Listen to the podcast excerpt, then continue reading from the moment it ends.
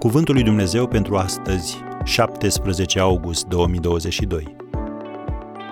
Slujitorul și martorul său. M-am arătat ție ca să te pun slujitor și martor. Faptele Apostolilor 26, versetul 16. Slujitorul se concentrează pe a face voia stăpânului său iar martorul depune mărturie despre ceea ce a văzut și a experimentat personal. În calitate de copil răscumpărat al lui Dumnezeu, tu ești chemat să fii și una și alta. Să ne uităm la fiecare în parte.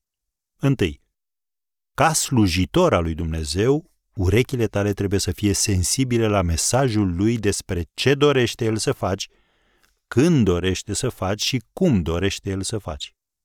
Înfăptuirea voii sale trebuie să fie lucrul cel mai important din agenda ta zilnică. În al doilea rând, ești martorul său.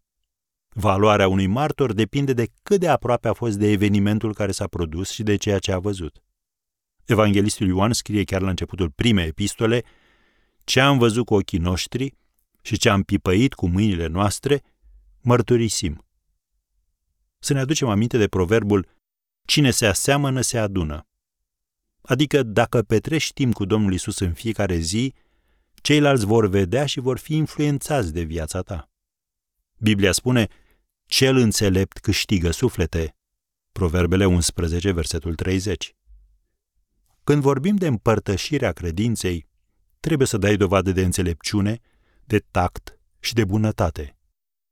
Probabil mulți dintre cei cu care te întâlnești au avut cel puțin o experiență neplăcută cu creștinii sau cu biserica. Deci, trebuie să fii înțelept. Și cum faci lucrul acesta? Spunându-le că Domnul Isus este medicul suprem care vindecă inimile frânte. Că biserica este un spital în care unii se simt bine, în timp ce alții au încă nevoie de îngrijire. Înțeles și prezentat într-un mod potrivit, lucrul acesta îi va atrage pe oameni la Hristos și nu îi va îndepărta. Așadar, care este misiunea ta? Să fii slujitorul și martorul Domnului Isus.